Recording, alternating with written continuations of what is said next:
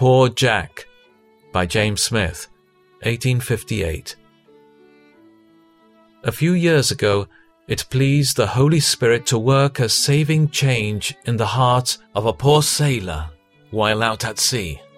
Jack knew nothing of real religion, nor had he one on board with him to whom he could open his mind. Convinced of sin, afraid of hell, he was terrified and alarmed, and knew not what to do. He prayed, obtained a Bible, read it, and sunk still deeper into distress of soul. At length, all hope that he could be saved was taken away, and self despair seized him.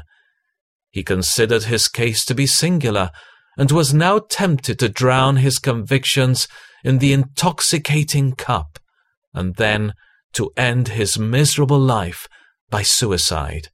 At length, when he had done business in these deep waters of despair for a time, the Holy Spirit revealed Jesus to his soul as an able and willing Saviour, and committing himself entirely to Jesus, to be saved wholly by him, he found peace with God and was filled with unspeakable joy. In this state of mind, he reached the port and soon inquired where he could hear the gospel. He was directed to a place of worship where a friend of mine was preaching. When Jack entered, he was all eyes and ears, the first hymn was full of Christ, and poor Jack felt his heart swell. In the prayer, the minister appeared to speak the very feelings of Jack's soul. As sweet as the first hymn was, the second appeared to be sweeter, and the tears poured down poor Jack's cheeks. At length, the minister arose to announce his text, which was Colossians 3:11 and fixing his eyes on the poor sailor, he emphatically pronounced the words, Christ is all. When the minister once more said, Christ is all, Jack could contain himself no longer, and at the top of his voice, Jack shouted, and poor Jack's nothing at all. This was just the poor sailor's religion. Jesus Christ is all in all, and poor Jack is nothing at all.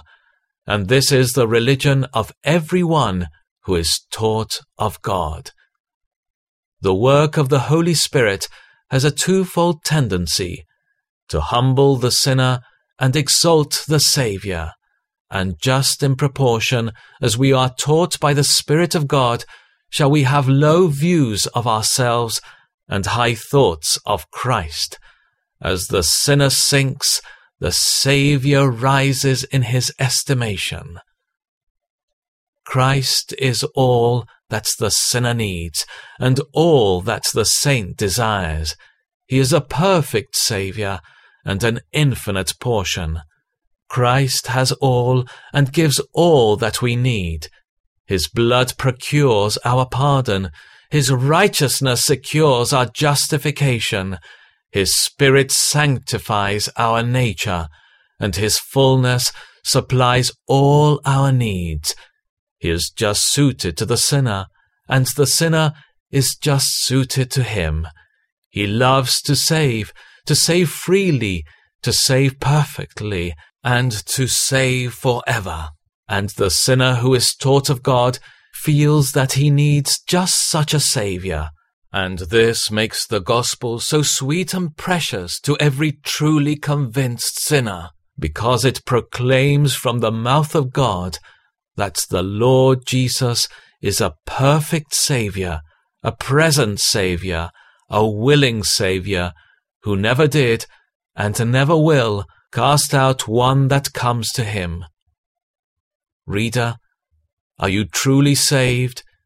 If so, your religion is the same as poor Jack's, and you can say, I am a poor sinner and nothing at all, and Jesus Christ is all in all.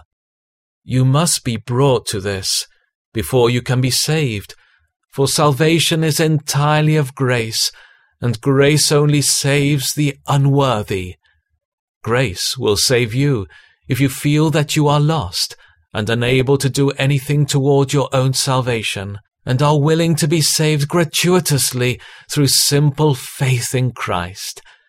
Anyone may be saved in this way, but there is no possibility of being saved in any other way, for there is no other name under heaven given among men whereby we can be saved.